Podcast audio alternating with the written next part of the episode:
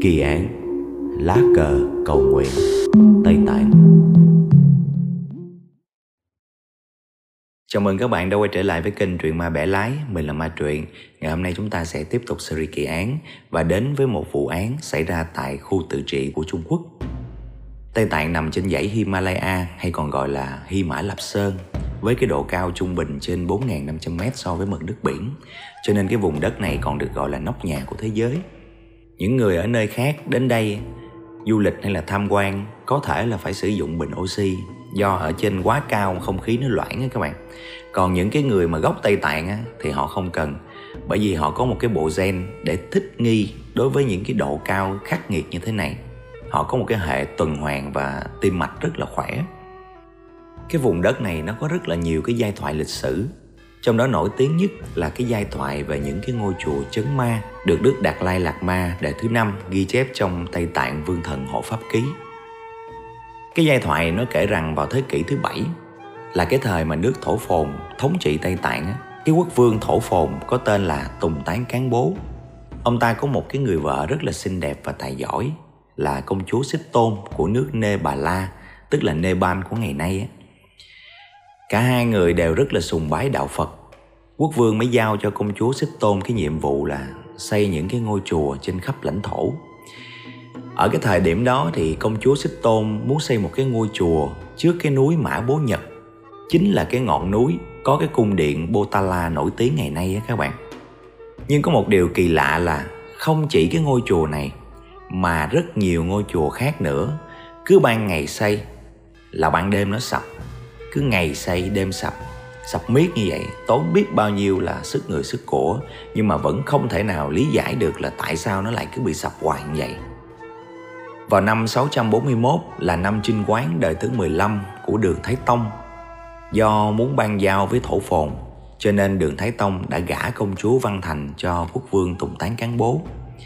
Văn Thành công chúa, thật ra không phải là con gái ruột của đường Thái Tông, mà là một cô cháu gái họ xa thường ở cái thời điểm đó thì những cái công chúa mà được gả với mục đích chính trị, ban giao với các nước xung quanh thì thường người ta sẽ không có đưa con gái ruột, mà họ sẽ đưa một người con gái thuộc họ xa hay là của hoàng thân quốc tích nào đó, rồi phong làm công chúa, sau đó mới gả qua mấy cái nước ngoại bang. Nhưng mà riêng đối với cái nước thổ phồn thì thời điểm này thổ phồn rất là hưng thịnh, rất là mạnh mẽ nói chung là đại đường cũng rất là ngán. Cho nên không có khơi khơi mà đưa một cái công chúa, gọi là bèo nhèo si ba chao gì qua được, mà phải đưa văn thành công chúa qua. Mặc dù cũng không phải là con ruột của đường thái tông, nhưng mà nó có lý do của nó các bạn. Văn thành công chúa không những xinh đẹp, mà còn cực kỳ tài giỏi về chiêm tinh, về phong thủy. Nói chung giống như cô ta là một kỳ nữ của đại đường ở cái thời điểm đó ban đầu thì xích tôn công chúa cũng không có ưa văn thành công chúa lắm đâu. Tại vì à, tất nhiên rồi tự nhiên cái có ở đâu đang không có người về xài chung chồng với mình thì làm sao mà ưa được. Nhưng mà khi cái việc mà xây dựng chùa chiền của xích tôn công chúa liên tục bị à, những cái thế lực nào đó đen tối nào đó không giải thích được nó cứ phá làm sập miết đó các bạn. Rồi à, xích tôn lại nghe được tiếng của văn thành công chúa là một người rất là giỏi về phong thủy thì à, bà ta mới cho người mang vàng sang bên cung của văn thành công chúa để chào hỏi. Kiểu như à, nói với văn thành công chúa là thì thôi thì cũng là cái duyên. Hồi đó giờ không có biết nhau nhưng mà tự nhiên giờ xài chung chồng thì cũng coi như là hữu duyên đi. Thay vì ghét nhau thì thôi yêu thương nhau để giúp đỡ nhau cùng hỗ trợ cho quốc vương để trị quốc và mang lại phước cho bá tánh. Kiểu vậy khi mà xích tôn nói với văn thành về cái việc xây chùa mà cứ bị sập hoài á, thì lúc này văn thành, công chúa mới nói ra một cái quyền cơ. Thì ra toàn bộ cái địa hình của tây tạng ở thời điểm đó, nếu mà vẽ lên bản đồ, nó lại mang hình dạng của một ma nữ la sát đang nằm ngửa. Người ta gọi là ma nữ sái thi, tức là ma nữ phơi thay chính vì vậy mà cái vùng đất này nó trở nên là một cái vùng đất hung hiểm từ la sát ở trong tiếng phạn, ngôn ngữ của ấn độ thì nó có nghĩa là một loại ác quỷ. Văn thành công chúa đã cho biết cái địa hình tây tạng này, nó chứa đựng các hung rất là hỗn tạp. Nói chung là về phong thủy là không có ổn. Muốn hóa giải những cái điềm xấu, những cái hung sát là phải xây chùa chiền để cúng phật. Nhưng mà phải xây ở những cái điểm mà chấn áp được ma nữ phơi thay đó. Nghe tới đây thì xích tôn công chúa mới vỡ lẽ ra bao nhiêu công sức bấy lâu nay đổ sông đổ biển. Hóa ra là tại vì bị cái con quỷ cái này nó phá. Ý là nói cái con ma nữ sái thi các bạn chứ không phải nói cái vụ uh, giật chồng gì đâu nha. Hồi đó không có giật chồng ban giao các nước gửi qua là phải uh, lấy vậy thôi chứ uh, không có ai giật chồng của ai hết. Và từ đó về sau á văn thành công chúa và xích tôn công chúa đã trở nên thân thiết hơn và lên một cái kế hoạch để xây dựng những cái ngôi chùa để chấn yểm cái à, ma nữ la sát này trừ cái phong thủy xấu cho đất nước Đầu tiên thì hai cái người này cho xây dựng chùa Sương Châu trên vai trái của ma nữ, rồi chùa Trọng Ba Giang ở vị trí chân trái của ma nữ, sau đó là xây chùa Cát Tách ở bên vai phải, rồi xây chùa Tàn Chương ở chân phải của ma nữ. Rồi đồng thời sau đó xây dựng thêm bốn ngôi chùa ở vòng hai nữa, nằm ở vị trí khuỷu tay trái, khuỷu tay phải, đầu gối trái và đầu gối phải của ma nữ. Sau đó lại tiếp tục xây thêm một vòng nữa, xây thêm bốn ngôi chùa nữa, nằm ở vị trí lòng bàn tay, lòng bàn chân của ma nữ. Do đó, từ ở trong và ra ngoài tổng cộng là có 3 vòng với 12 ngôi chùa, gọi là chùa chấn ma các bạn. 12 ngôi chùa này thì nó chỉ chấn được cái tứ chi của ma nữ thôi. Văn Thành công chúa nói rằng, muốn xây dựng thành công là phải chấn được ở một cái nơi được gọi là chứa đựng cái trái tim của ma nữ. Cái vị trí đó nó nằm ở hồ Ngoại Đường, dưới núi Mã Bố Nhật. Thế là lúc này đội xây dựng của Văn Thành công chúa và Xích Tôn công chúa mới dùng những cái con sơn dương để cõng những cái miếng đất lớn đổ xuống lấp cái hồ ngoại đường đó. Nhưng mà nghiệt một cái là đổ đất bao nhiêu xuống nước nó xoáy trôi hết đất luôn các bạn.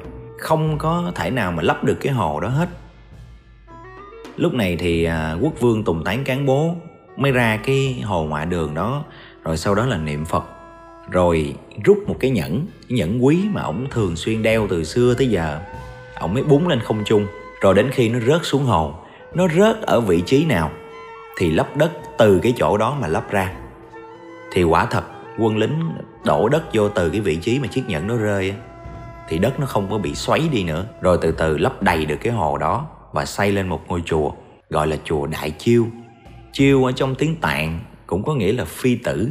Ở trong cái chùa đại chiêu nếu như là đại phi tử là thờ cúng một bức tượng phật đà lúc 8 tuổi, toàn thân bằng vàng, do công chúa xích tôn đem đến. Còn cách cái chùa đại chiêu khoảng 500 mét về phía bắc thì có xây một cái chùa gọi là chùa tiểu chiêu. Chùa tiểu chiêu cũng thờ một cái bức tượng nhưng mà là bức tượng phật đà năm 12 tuổi, toàn thân cũng bằng vàng. Bức tượng này là do văn thành công chúa thỉnh từ đại đường đem qua. Và từ đó thì phong thủy xấu của Tây Tạng đã được cải biến rất là nhiều. Tuy nhiên thì à, trải qua nhiều cuộc bể dâu thăng trầm, từ à, xa xưa xa xưa đến thời hiện đại luôn, thì à, đến năm 1951 thì Tây Tạng chính thức thuộc về Trung Quốc, gọi là khu tự trị Tây Tạng.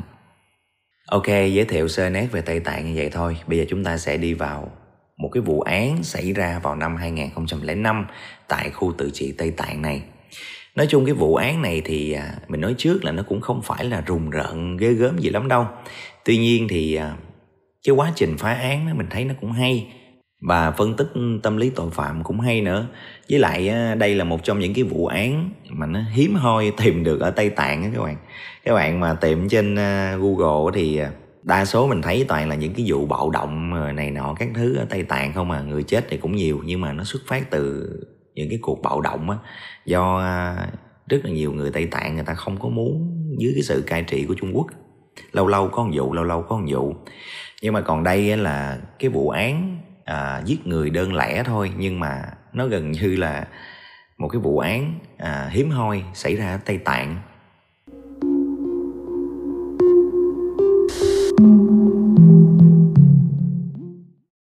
cái câu chuyện này nó xảy ra khi một cái đoàn du lịch đang trên xe đi tham quan thắng cảnh tại một cái ngọn núi ở Tây Tạng vào ngày 14 tháng 4 năm 2005 trong lúc mà hướng dẫn viên đang giới thiệu về cảnh quan ở nơi đây thì à, có một cái du khách người ta giơ tay và cắt ngang cái lời dẫn của hướng dẫn viên á.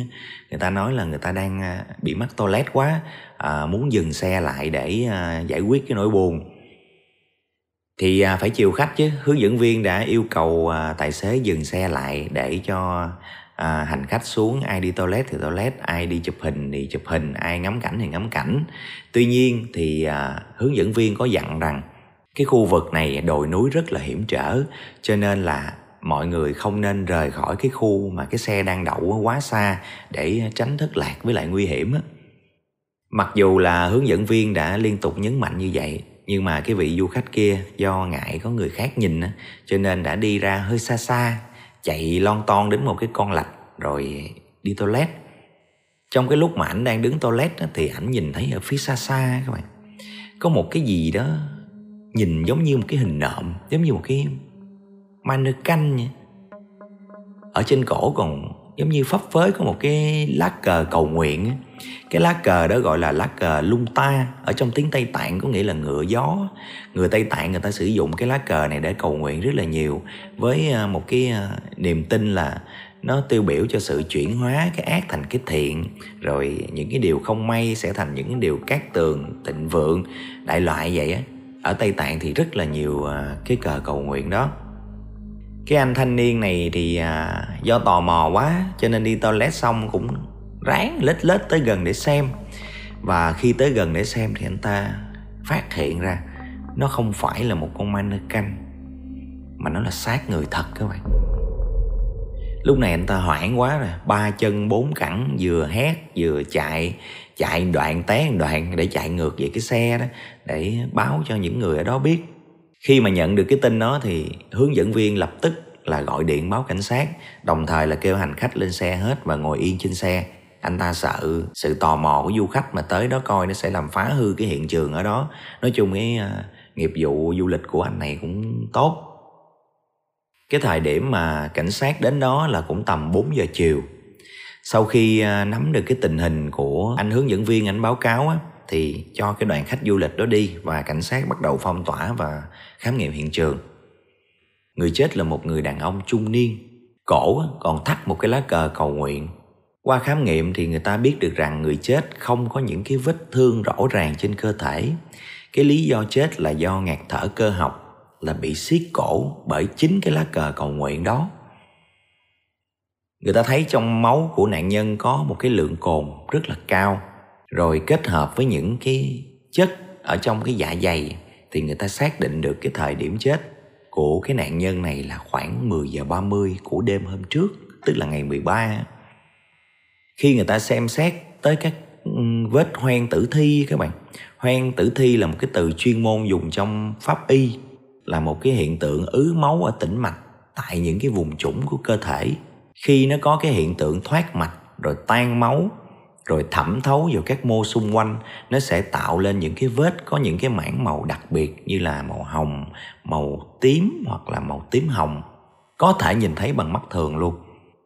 Cái vết hoen tử thi nó giúp người ta nhận biết được cái thời gian chết nè, rồi nhận định được tư thế ban đầu của cái tử thi, rồi sơ bộ đoán được cái nguyên nhân cái chết. Cái vết hoen tử thi này sẽ xuất hiện sau 2 giờ khi mà cái người đó chết trong cái thời gian đầu, nếu mà thay đổi tư thế của tử thi, thì cái vết hoen tử thi đó nó cũng thay đổi luôn. Nhưng mà nếu mà trên 10 đến 12 giờ sau khi chết thì cái vết hoen tử thi nó sẽ cố định. Ví dụ khi người ta chết ở cái tư thế nằm ngửa đi, thì cái vết hoen tử thi nó sẽ xuất hiện ở mặt sau cơ thể. Nhưng mà nếu mà quá 10 tiếng, thì lúc đó có lật úp cái xác lại, thì cái vết hoen tử thi nó vẫn nằm ở sau lưng, chứ nó không chuyển về phía mặt trước cơ thể các bạn và đối với cái vụ án này, người ta căn cứ trên cái vết hoen tử thi đó mà người ta biết được là cái chỗ này là cái chỗ bỏ xác. Cái xác đã được di chuyển từ cái hiện trường gây án đem lên đây, chứ ở chỗ này không phải là cái hiện trường gây án đầu tiên. Về cái vấn đề vết hoen tử thi, các bạn có thể tìm ở trên ờ, Google ha, nó cũng có những hình ảnh nữa đó. Nhưng mà chắc chắn là mình không có bỏ lên đây cho các bạn xem được. Nói tóm lại trong cái trường hợp này thì nạn nhân người ta phát hiện là đã có uống rượu cho nên có nồng độ cồn cao ở trong máu. Thời điểm chết khoảng từ 10 giờ rưỡi đêm ngày hôm trước là ngày 13 và sau 6 tiếng kể từ khi chết, cái xác này mới được đem ra ở cái hiện trường này.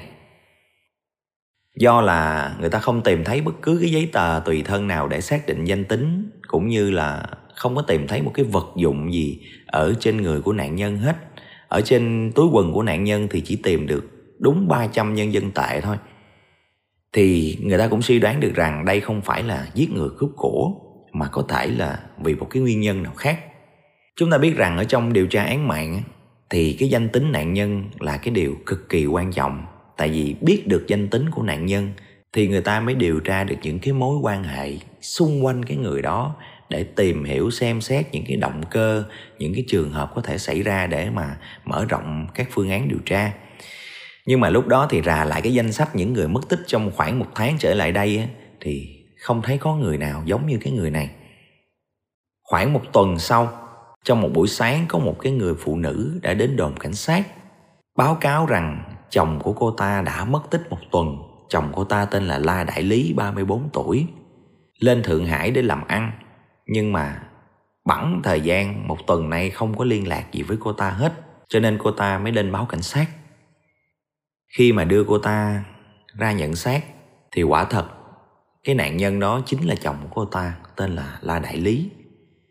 Cảnh sát hỏi rằng tại sao một tuần rồi cô ta mới đến báo cảnh sát? Thì à, cô ta nói rằng do anh ta nói là anh ta đi Thượng Hải. Nó cách xa cái nơi này, cũng có thể là trên đường đi nó trục chặt về điện thoại hay gì đó. Với lại cái thứ hai nữa lý do chính là do hai vợ chồng đang có nhiều cái mâu thuẫn. Cho nên cô ta cũng không có muốn gọi anh ta. Để anh ta khi nào gọi thì gọi. Nhưng mà một tuần rồi, không thấy anh ta gọi nên cô ta đã gọi lại và điện thoại không liên lạc được. Cho nên mới đi báo cảnh sát. Hai cái vợ chồng này lấy nhau cũng được 3 năm. Cũng kiếm sống bằng à, việc kinh doanh một cái cửa hàng nhỏ ở Tây Tạng. Ở bên ngoài thì hai người có vẻ không có vấn đề gì hết. Những người hàng xóm xung quanh thì nhìn sẽ không thấy vấn đề nhưng mà thật ra ở bên trong thì nó nảy sinh nhiều cái mâu thuẫn. Chủ yếu là do Lai Đại Lý nghĩ rằng cái việc mà hai vợ chồng không có con á là do lỗi của vợ mình, nghĩ là vợ mình bị hiếm muộn. Cho nên từ đó nó cũng có những cái à, lạnh nhạt cái thời gian à, khoảng chừng à, 8 tháng đổ lại đây thì à, cái cô vợ này cổ bằng cái trực giác, cổ cảm giác thấy à, cái anh chồng là đại lý này nó có cái gì đó kỳ kỳ. Thời gian đi sớm về khuya nó không có ổn định.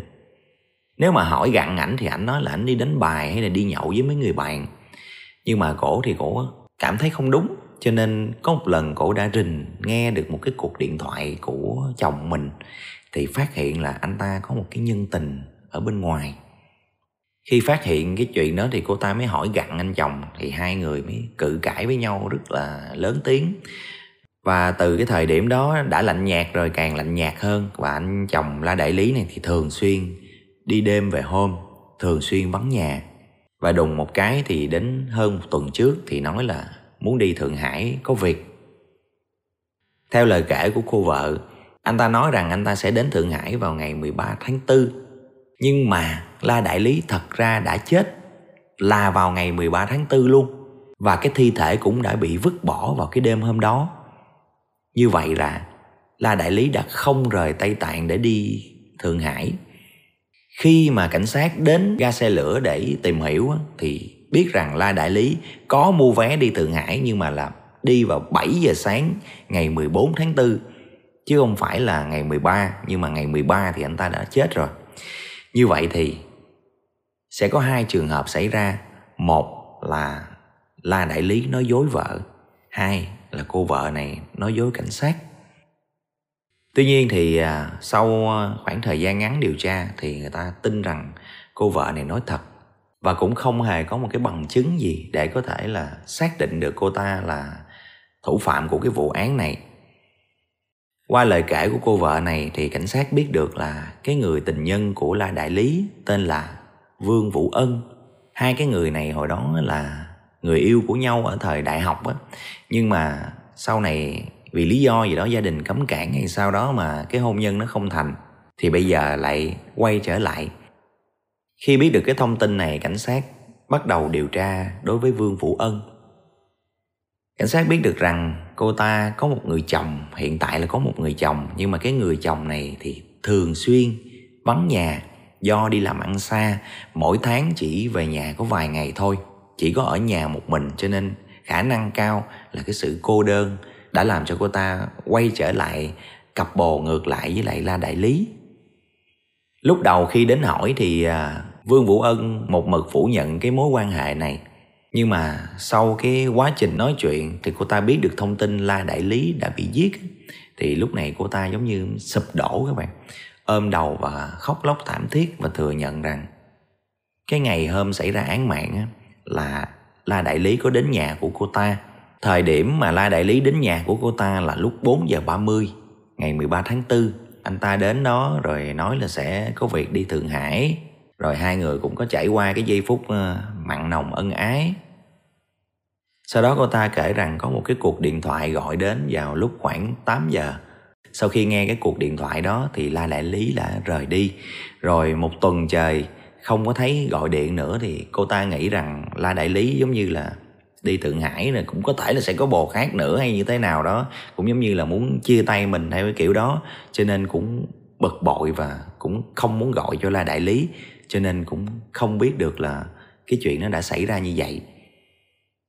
Và nếu cái lời khai của Vương Vũ Ân á, là sự thật thì có vẻ như cái người mà gọi điện thoại để hẹn gặp La Đại Lý, cái người gặp La Đại Lý cuối cùng có thể sẽ là thủ phạm. Lúc này là mới nhận định như vậy thôi.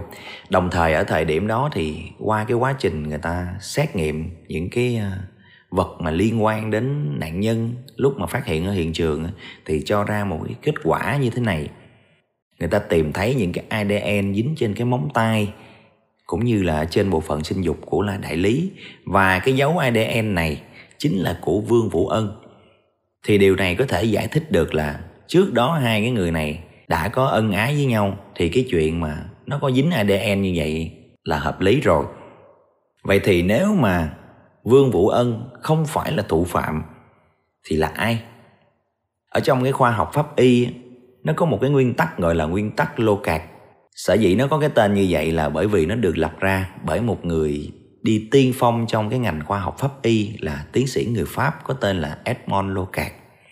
Cái lý thuyết về cái nguyên tắc lô này nó chỉ ra rằng nếu mà hai đối tượng mà tiếp xúc với nhau á, thì chắc chắn sẽ lưu lại một cái gì đó của đối phương từ hai phía qua lại luôn. Bất cứ nơi nào mà thủ phạm bước qua hay chạm vào hay thậm chí trong vô thức chạm vào, nó cũng sẽ để lại những cái bằng chứng. Không chỉ là dấu vân tay, dấu chân, mà ngay cả những cái sợi tóc, sợi quần áo, máu và da đều có thể là điều để mở cái mấu chốt vấn đề. Cảnh sát điều tra cái vụ án này sau khi quan sát tỉ mỉ thì họ phát hiện ra được có một số cái tế bào da nằm ở trên cái lá cờ cầu nguyện và cái lá cờ đó cũng chính là hung khí mà xiết cổ nạn nhân đến chết. Mà lạ một cái là những cái tế bào da này người ta phân ra được hai cái ADN luôn, của một người nam và một người nữ.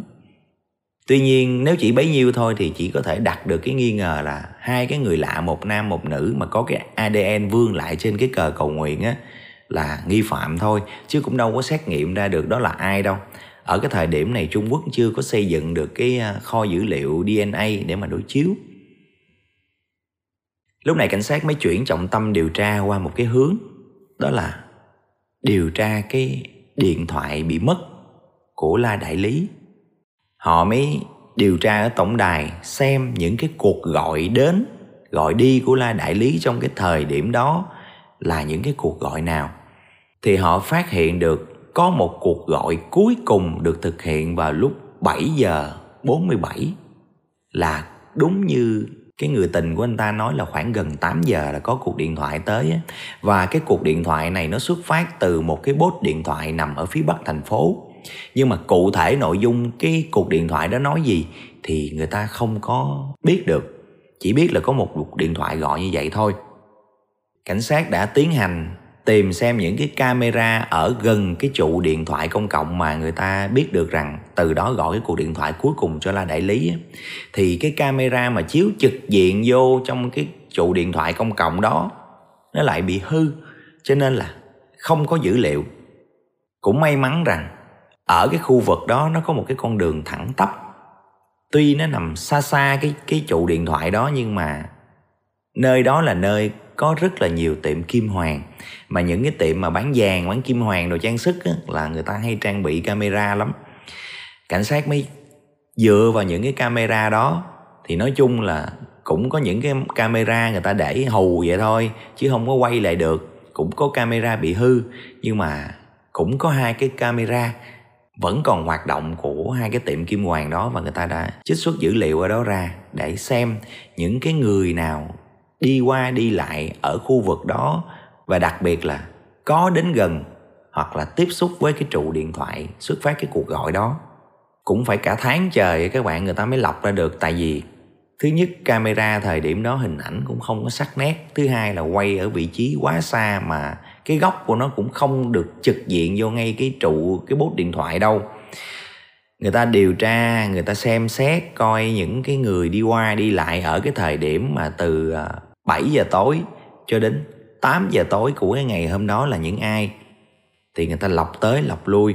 Ngoài những cái người nhân viên buôn bán ở khu vực đó, thường xuyên ở khu vực đó và người ta xác định được không có động cơ phạm tội qua thăm hỏi các thứ thì lọc ra được có 9 người là không phải người ở khu vực đó rồi cái quá trình tìm ra được chính cái người đó, nó cũng mệt mỏi nữa. Nhưng mà sau một thời gian thì người ta đã tìm đủ được chính cái người đó và tiến hành xét nghiệm ADN xem ai là người trùng với ADN mà dính trên cái lá cờ cầu nguyện. Và cuối cùng thì người ta cũng đã tìm được một người trùng ADN đó là một người 38 tuổi, có tên là Đà Vân. Và trước những cái bằng chứng về ADN như vậy thì Đà Vân cũng đã nhận tội. Chính anh ta là người giết La Đại Lý. Chúng ta khoan nói đến cái quá trình mà Đà Vân giết La Đại Lý như thế nào và tại sao giết La Đại Lý. Một cái câu hỏi cảnh sát đặt ra lúc đó là ở trên cái lá cờ đó, cái tế bào da đó người ta tìm được ngoài cái ADN của Đà Vân là người đã nhận mình là thủ phạm rồi thì còn một cái ADN của một người nữ nữa nhưng mà cái người nữ đó là ai có phải là đồng phạm trong cái vụ án này hay không. Cái adn đó thuộc về vợ của đà vân. Nhưng mà đà vân một mực khẳng định là chỉ có một mình anh ta giết người thôi. Và ở thời điểm đó vợ của đà vân cũng đang về nhà bố mẹ đẻ. Cách cái à, khu vực xảy ra vụ án cũng phải trên 100 cây, bằng chứng ngoại phạm đầy đủ, cho nên cô ta không phải là kẻ giết người. Còn cái vấn đề tại sao cái ADN của cô ta có nằm ở trên đó là do trước lúc mà cô ta đi về nhà ngoại Đà Vân và cô ta cũng đã có một cái cuộc ờ, giao ban sơ sơ, cho nên là nó mới dính cái ADN qua. Rồi đến cái lúc mà Đà Vân giết La Đại Lý vô tình, nó dính lên trên cái lá cờ cầu nguyện. Sau cái quá trình điều tra thì người ta xác định rằng đây là một cái vụ án giết người bộc phát, không có sự tính toán trước do sự mất cân bằng tinh thần của Đà Vân các bạn. Nó là một trường hợp gọi là giết người không có kế hoạch do cảm xúc đột ngột mà ra. Thật ra Đà Vân với La Đại Lý là hai người bạn cũ của nhau, hai người người 38 tuổi, người 34 tuổi cách nhau 4 tuổi, chơi với nhau từ hồi nhỏ trong xóm. Nhưng mà nhà của La Đại Lý thì lại rất là giàu có, còn nhà của Đà Vân thì à, thuộc dạng à, tầng lớp lao động thôi khi lớn lên thì la đại lý có cửa tiệm này nọ nói chung cuộc sống tương đối là khá giả an nhàn. Còn đà vân thì à, phải làm những cái công việc lao động chân tay làm công nhân ở nơi này nơi kia. Nhưng mà không biết là do như thế nào nhưng mà anh ta làm việc không có đâu lâu được là sớm muộn gì cũng bị à, ông chủ ông đuổi à. Có thể do cái, cái trách nhiệm của anh ta trong cái công việc nó không có cao cho nên không có được lòng những cái ông chủ. Tuy nhiên sau cái thời gian mà thất nghiệp lang thang thì anh ta đi học lái xe thì à, xin vào lái xe cho một cái công ty. Thì tại cái công ty này cái người chủ á, lại là chính là vợ của anh ta sau này các bạn. Coi như là chuột xa hữu nếp luôn rồi từ tài xế lấy được cô chủ luôn. Tưởng là sẽ rất là sung sướng. Thì đồng ý là về cuộc sống tài chính thì anh ta không cần phải lo nữa. Tiền bạc thì vẫn rất là đầy đủ tại vì cô vợ của phát cho mà xài. Tuy nhiên sau một cái thời gian trải qua hôn nhân thì à, Đà Vân cảm thấy có cái gì đó giống như nó làm tổn thương trong cái tâm lý anh ta các bạn. Là bởi vì anh ta cảm nhận được là phía gia đình nhà gái, là nhà vợ anh ta, coi thường anh ta. Và ngay chính cả cô vợ cũng có những cái biểu hiện là coi thường anh ta. Không cho anh ta đi làm gì hết, chỉ ở nhà thôi, lâu lâu kêu chở đi công việc giống như tài xế hồi xưa vậy đó. Đến nỗi mà ảnh muốn sử dụng điện thoại di động mà cũng không được sử dụng luôn các bạn, cổ cũng không cho. Cho nên ảnh vẫn còn giữ cái thói quen kiểu mà ghi ờ, số điện thoại của bạn bè ra cái cuốn danh bạ nhỏ nhỏ đó.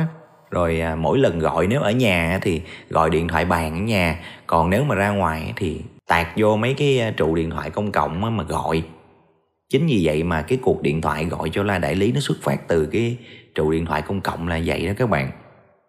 Nói chung sau một cái thời gian sống trong mấy cảnh nhàn rỗi, tiền bạc thì đầy đủ, nhưng mà giống như bị giam cầm ở trong, giam lỏng trong một cái ngôi nhà, rồi bị sự coi thường của phía bên nhà vợ các bạn. Dần dần làm cho anh ta cảm thấy rất là tự ti, cảm thấy giống như mình bị vô dụng vô tình nó đã hình thành nên một cái góc khuất trong cái suy nghĩ của anh ta rồi. Bữa đó thì à, hai người hẹn nhau nhậu là la đại lý qua nhà của đà vân nhậu rồi lúc mà nhậu xỉn lên thì kiểu như cái ông la đại lý này ông cũng phánh tướng. Tự nhiên ra vẻ mình là ngầu, mình à, không có sợ vợ, không có coi vợ ra gì. Thậm chí còn có thể cặp bồ với người yêu cũ hồi xưa, ngoại tình trước mặt như vậy mà cô ta vẫn không dám làm gì. Cái kiểu ra vẻ như mình là ghê gớm á các bạn. Sau đó là chê bai, nói đà vân là yếu đuối, sống bám nhờ vợ gọi là bám váy đàn bà. Nói chung là những cái từ đó nó mang cái tính chất giống như là chế giễu mà nó nặng quá thành sỉ nhục đó các bạn. Và từng lời từng chữ lúc say xỉn của la đại lý giống như những cái vết dao nó cứa vô cái tâm hồn đang mong manh nhạy cảm của Đà Vân rồi, rồi cộng với men rượu đã làm cho Đà Vân tức giận tột cùng. Cho đến lúc mà say quá đó, thấy La Đại Lý nằm gục trên bàn các bạn, thì dường như cái suy nghĩ tiêu cực của Đào Vân nó đã trở nên cực đoan và nó được đẩy lên đỉnh điểm. Và trước mặt anh ta không phải là một người bạn nữa, mà là một kẻ đang chế giễu và sỉ nhục mình. Cho nên anh ta đã phát tiết ra và muốn giết chết là đại lý. Anh ta nghĩ đến chuyện nếu mà dùng dao hay dùng búa gì đó, nó sẽ làm máu văng ra và khả năng bị phát hiện rất là cao. Cho nên anh ta đã dùng cái lá cờ cầu nguyện. Ở khu vực đó nhà nào cũng có anh ta xé cái lá cờ ra và dùng nó để siết cổ là đại lý đến chết. Giống như là một cái biện pháp để chúc bao nhiêu cái nỗi căm hờn của ảnh chịu đựng trong cả một thời gian khi mà có cái cuộc hôn nhân mà được người ngoài cho là hạnh phúc. Nhưng mà anh ta lại thấy nó không hạnh phúc đó các bạn. Anh ta giống như trả những cái nỗi bất mãn đó, đổ hết lên người của là đại lý. Sau khi mà giết chết là đại lý xong các bạn thì anh ta mới nghĩ đến cái chuyện che giấu cái tội của mình. Tên tội phạm nào cũng vậy. Dù là cố tình hay là bộc phát gì thì cũng sẽ nghĩ đến chuyện đó. Cho nên mới bỏ cái xác của la đại lý lên trên xe, rồi chở ra một cái khu hoang vắng để mà thả ở đó. Vì cái khu đó nó gần bìa rừng, rất có thể sẽ có thú hoặc là kền kền đó các bạn. Anh ta nghĩ rằng nó sẽ thay anh ta để xử lý cái xác đó. Rồi anh ta trở về nhà về bản chất thì đây là một cái vụ giết người nó được gây ra bởi một cái sự mất cân bằng tinh thần trong một khoảng thời gian dài các bạn đào Vân đã trải qua một khoảng thời gian dài của cái sự thất bại, chịu đựng cái sự coi thường của bên nhà vợ, làm cho anh ta có những cái cảm xúc tiêu cực. Nhưng mà bản thân của anh ta thì cũng không biết cách nào để chút bỏ hết. Muốn ra ngoài đi làm thì cô vợ không cho, mà bỏ cô ta để trở về cái cảnh nghèo khó hồi xưa thì anh ta lại không dám. Cứ như vậy cái nội tâm của anh ta nó cứ bị xáo trộn lẫn quẩn trong những cái câu hỏi đó, rồi dần dần nó nảy sinh ra cái cảm xúc tiêu cực càng lúc càng lớn. Rồi vô tình bị la đại lý trong cái bữa nhậu đó chế giễu. Giống như là cái sự ức chế đó lên tới não rồi. Và anh ta đã phát tiết ra bằng cái hành động dại dột và điên cuồng đó là giết người. Như vậy thì rõ ràng ở trong cái vụ án này thì nạn nhân la đại lý cũng có một phần lỗi. Trong cơn say đã chế giễu, sỉ nhục, chạm vào cái tự ái sâu thẳm của đà vân để chuốt lấy cái họa sát thân. Tuy nhiên nói đi thì cũng phải nói lại là đà vân đã trở thành một tên tội phạm, giết người một cách bộc phát, là do anh ta không có cách để tiết chế hay giải tỏa được cái cảm xúc của mình.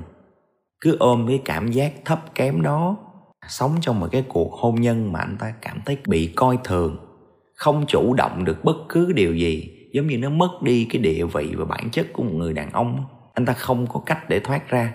Nếu lần này không phải là đại lý nói, thì có thể chưa xảy ra vụ giết người, nhưng miệng đời mà, miệng của xã hội mà người khác người ta nói thì sao? Sớm muộn gì, cái tâm lý tiêu cực của đà vân cũng sẽ bị bộc phát thôi. Vì vậy mà trong mỗi con người chúng ta đôi khi ai cũng sẽ có những cái cảm giác tiêu cực hay có những cái sự việc không mong muốn. Nhưng mà việc của bản thân nếu chúng ta cảm thấy không ổn chúng ta phải tìm cách để thoát nó ra. Nếu một mình quá bế tắc chúng ta có thể tìm người thân để nói chuyện hoặc bạn bè. Nhưng mà lựa những cái thằng bạn nào hay đứa bạn nào mà nó có suy nghĩ tích cực á nó sẽ truyền cái năng lượng tích cực đó cho mình. Chứ gặp ngay mấy bạn mà nó còn xỉa sói nó còn xoáy vô cái vết thương của mình nữa là là, là tiêu luôn đó các bạn nhưng cái quan trọng nhất vẫn phải là cái bản thân của mình phải tự biết được cái vị trí của mình là đang ở đâu và mình muốn cái gì. Để tránh giống như là mình đang tự bị trói buộc, mình bị trói ngay chính trong cái tâm lý của mình luôn. Mình không muốn điều đó, mình chán nản điều đó, mình căm ghét điều đó nhưng mà mình cứ vẫn phải sống chung cái điều đó là giống như mình đang tự giết bản thân mình, giết dần giết mòn mỗi ngày. Điều đó là không nên chút nào. Bình tâm, suy nghĩ giải tỏa tâm lý một cách tốt nhất, rồi sẽ tìm thấy con đường để đi thôi. Quan trọng là chúng ta có đủ bản lĩnh, đủ bình tâm để suy xét tìm ra được cái ánh sáng cuối đường hầm cho chính cái tâm lý của chúng ta hay không. Ok, vụ án ngày hôm nay cũng dài rồi.